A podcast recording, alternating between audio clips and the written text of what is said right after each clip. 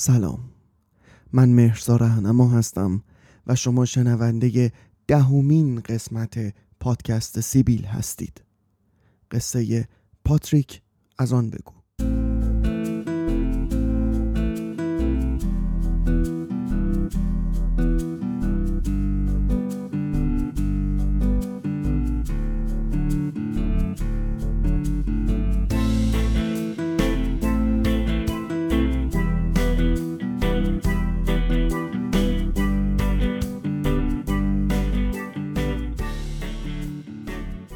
تا حالا 18 تا خونه عوض کردم.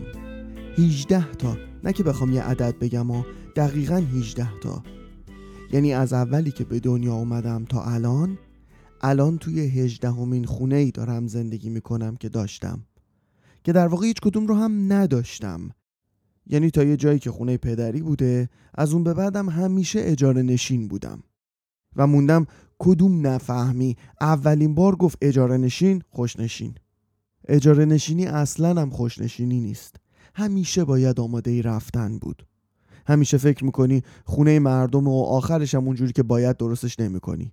خب منطقی هم هست برای چی باید این کارو بکنی؟ اما بعضی از خونه ها یه حالی هن که توش احساس می‌کنی اصلا از اولش صابخونه خونه رو اشتباه خریده و در دایره قسمت این خونه باید مال تو می بوده که نیست. و حالا فعلا به صورت آریه داری توش زندگی می‌کنی.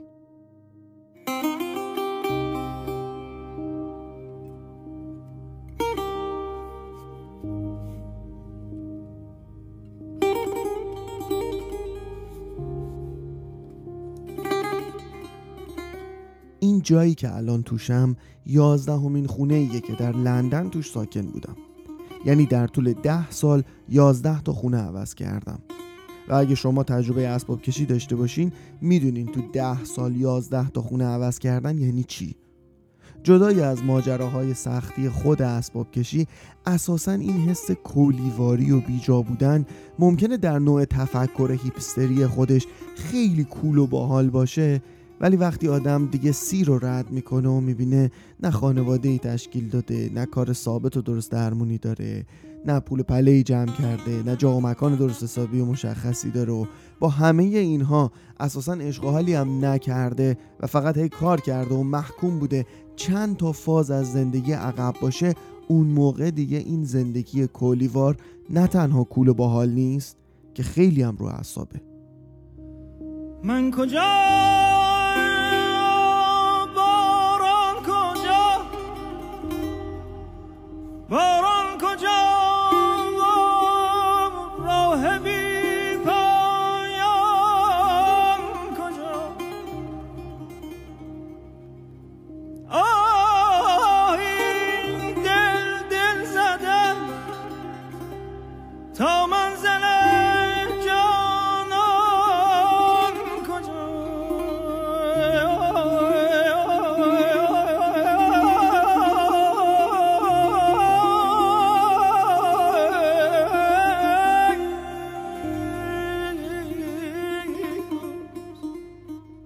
همه ماها بر اساس یه فانتزی نونور دهه هفتادی دهه هفتاد میلادی رو میگم ها.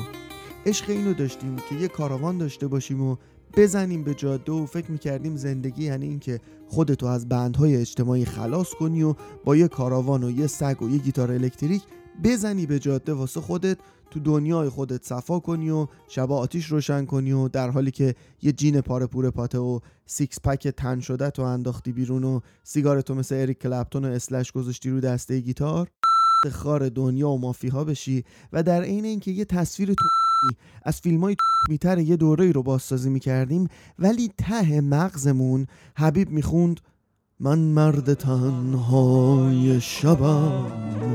مهر خاموشی و لبم تنها و غمگین رفته ام. دل از همه گسسته ام. تنهای تنها غمگین و رسوا تنها و بی فردا منم. تنهای تنها غمگین و رسوا تنها و بی فردا منم. من مرد تنهای شبم مهر خاموشی بلبم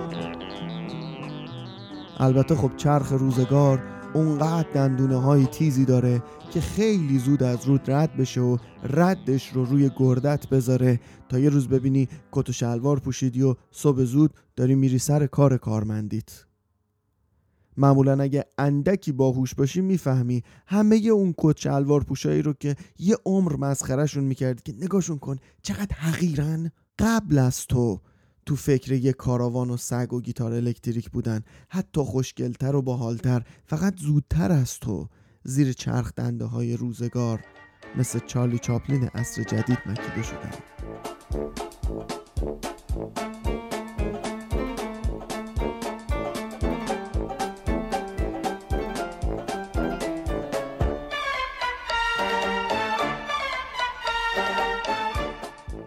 یه دیوونه خونه بود تو شرق لندن که من یک سال و نیم اونجا زندگی می‌کردم.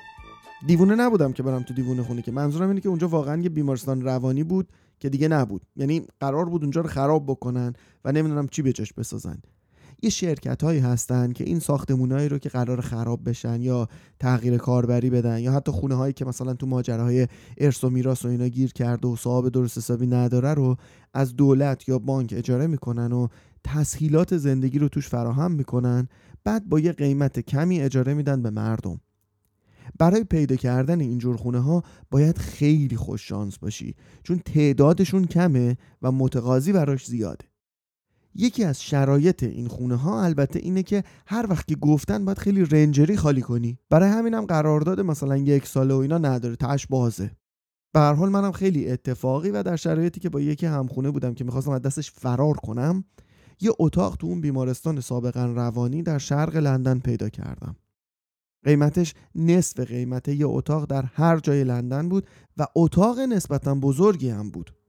نسبتا که میگم البته با استانداردهای لندن ها اون اتاق قبلا کتابخونه اون تیمارستان بود و روی درش همچنان نوشته بود کتابخانه.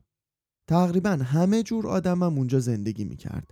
مجموعا حدود سی تا اتاق بود که شاید 20 تاش پر بود در دو طبقه.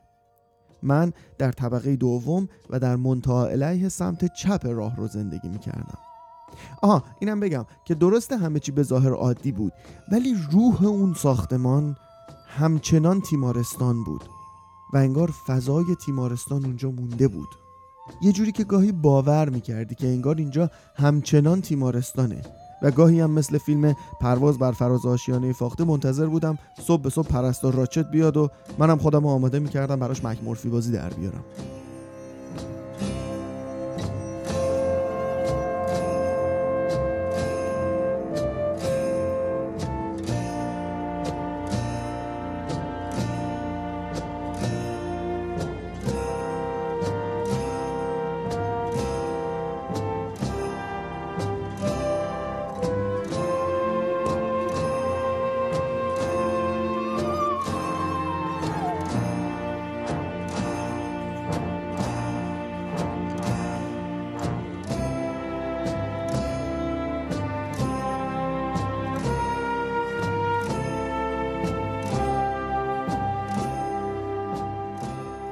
به غیر از اینکه اونجا حمام و دستشویی آشپزخونش عمومی بود و معمولا هم ساکنان خیلی به رعایت بهداشت اعتقادی نداشتن و باز به غیر از اینکه تقریبا همه ای ساکنان اونجا به شدت در حال دود کردن ماریجوانا بودن و خواه ناخواه آدم بخوری می‌شد و باز به غیر از اینکه اونجا فضای خیلی دپرس و سرد و گاهی هم متوهمی داشت و باز هم به غیر از اینکه اونجا اساسا خیلی جای کثیفی بود و چندین مسئله دیگه کلا جای بدی نبود. می‌شد زندگی کرد. یعنی می‌شد که بالاخره چاره ای نبود با توجه به اینکه با اون پولی که من داشتم و برای اونجا می‌دادم حتی نمی‌شد انباری خونه ای رو اجاره کرد. پس تلاش می‌کردم بتونم اونجا زندگی کنم. گفتم که من منتها علیه سمت چپ راهرو طبقه دوم بودم و منتها علیه سمت راست راهرو طبقه دوم یعنی نقطه مقابل اتاق من یه پسری اهل شفیلد زندگی می‌کرد که هم سن و سال من بود و از معدود آدمای ساکن اون دیوونه خونه بود که شغل درست و درمونی داشت. اسمش پاتریک بود. پاتریک معلم بود و یه دوست دختر ترکیه ای داشت و بیشترین چیزی که می‌تونم راجع به پاتریک بگم اینه که خیلی آدم خوش سلیقه‌ای بود در موسیقی. روزایی که خونه بود در اتاقش رو وا میذاشت و از صبح موزیکای عجیب و غریبی از سراسر جهان با صدای بلند برای کل دیوونه خونه پخش می‌کرد. بعضی هم البته بهش فوش می‌دادن که اونم مثلا به یه ورش هم نمی‌گرفت. ولی من خیلی دوست داشتم.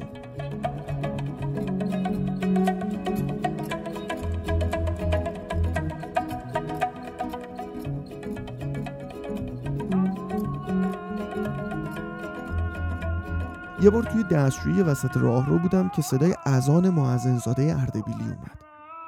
سریع اومدم بیرون و رفتم پیش پاتریک. گفتم پاتریک می‌دونی اینی که داری پخش می‌کنی چیه؟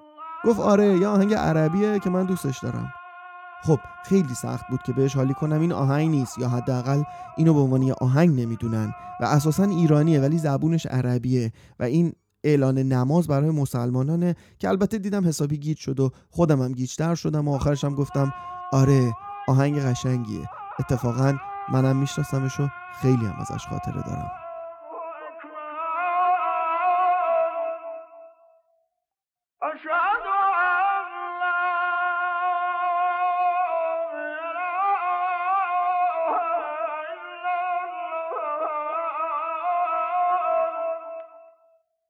دو سه هفته بعد از اون جریان دوست دختر ترکیه‌ای پاتریک باهاش به هم زد. و پاتریک هم پیش خودش احتمالا گفت زندگی دیگه به زحمتش نمیارزه. و رفت تو جنگل کنار دیوون خونه و خودشو دار زد. و من تا چند ماه بعد که هنوز اونجا زندگی می‌کردم هر وقت به انتهای سمت راست راه رو نگاه می‌کردم تو سرم صدای اذان معزن زاده رو میشنیدم.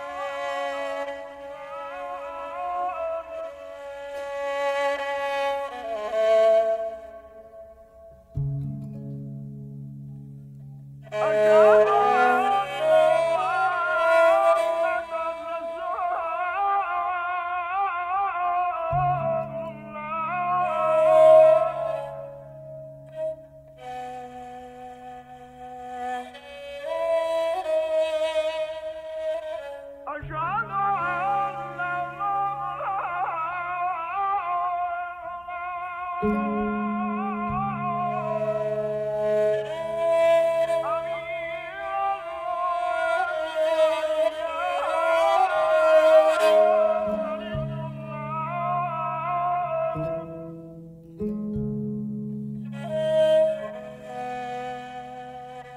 نمی‌دونم اون دیوونه خونه چی داشت ولی انگار همیشه با منه و انگار همیشه پاتریک در اتاقش رو باز گذاشته و داره موسیقی های چارگوشه دنیا رو پخش می‌کنه.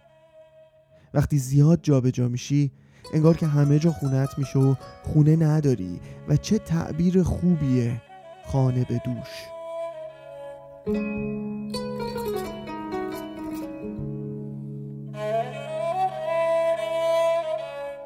بعد از اونجا پنج تا خونه دیگه عوض کردم. و وقتی داشتم میومدم توی این خونه ای که الان هستم صاحب خونه ازم پرسید چقدر می‌خوای بمونی اینجا؟ گفتم حالا حالاها می‌خوام بمونم. تا بیرونم نکنی میمونم. آخه به محض اینکه این خونه رو دیدم احساس کردم می‌تونم اینجا زندگی کنم. دیگه بعد از این همه خونه بدوشی تا برم یه جایی می‌فهمم می‌تونم اونجا بمونم یا نه.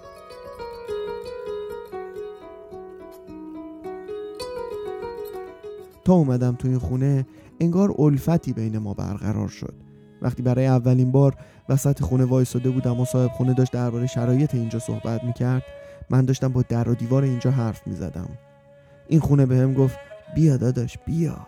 می‌دونم خسته شدی از این همه جابجایی. بیا همینجا با هم هستیم فعلا.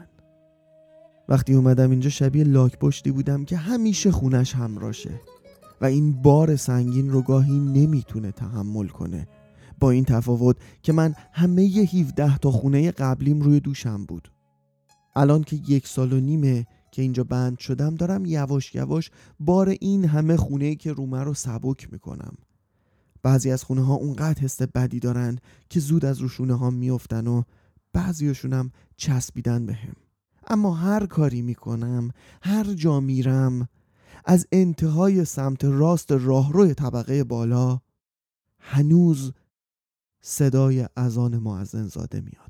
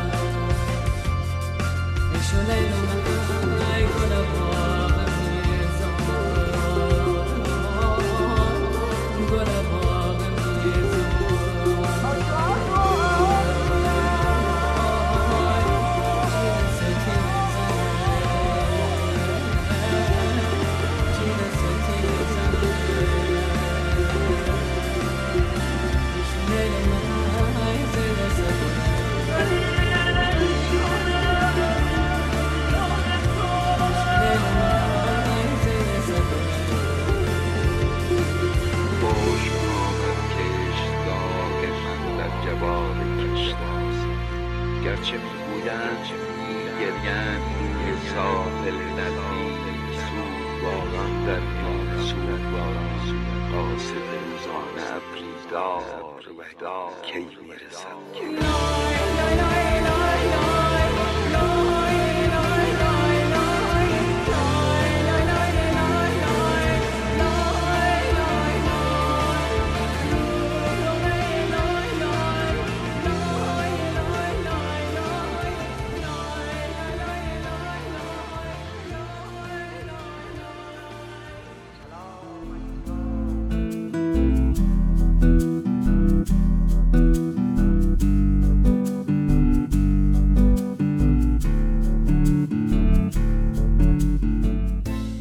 که شنیدید دهمین قسمت پادکست سیبیل بود.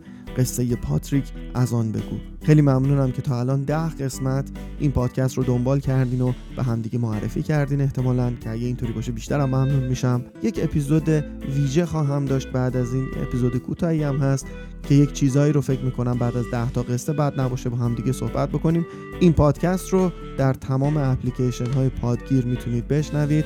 توی تلگرام هم می‌ذارم البته ولی چه بهتر که این پادکست و همه پادکست ها رو از اپلیکیشن های پادگیر بشنویم. هم پادکست ها حمایت میشن و هم با کیفیت صدای بهتری می‌تونین پادکست ها رو دنبال بکنین. ایمیل این پادکست از سیبیل پادکست gmail.com و با همین نشانه سیبیل پادکست هم در تلگرام هم در اینستاگرام می‌تونید من رو دنبال بکنید. در اینستاگرام هم معمولا عکس های چیزی که راجع به اون قصه باشه می‌ذارم که می‌تونه اون قصه رو جذابتر بکنه برای ما. باز هم سپاسگزارم که این پادکست رو دنبال می‌کنید.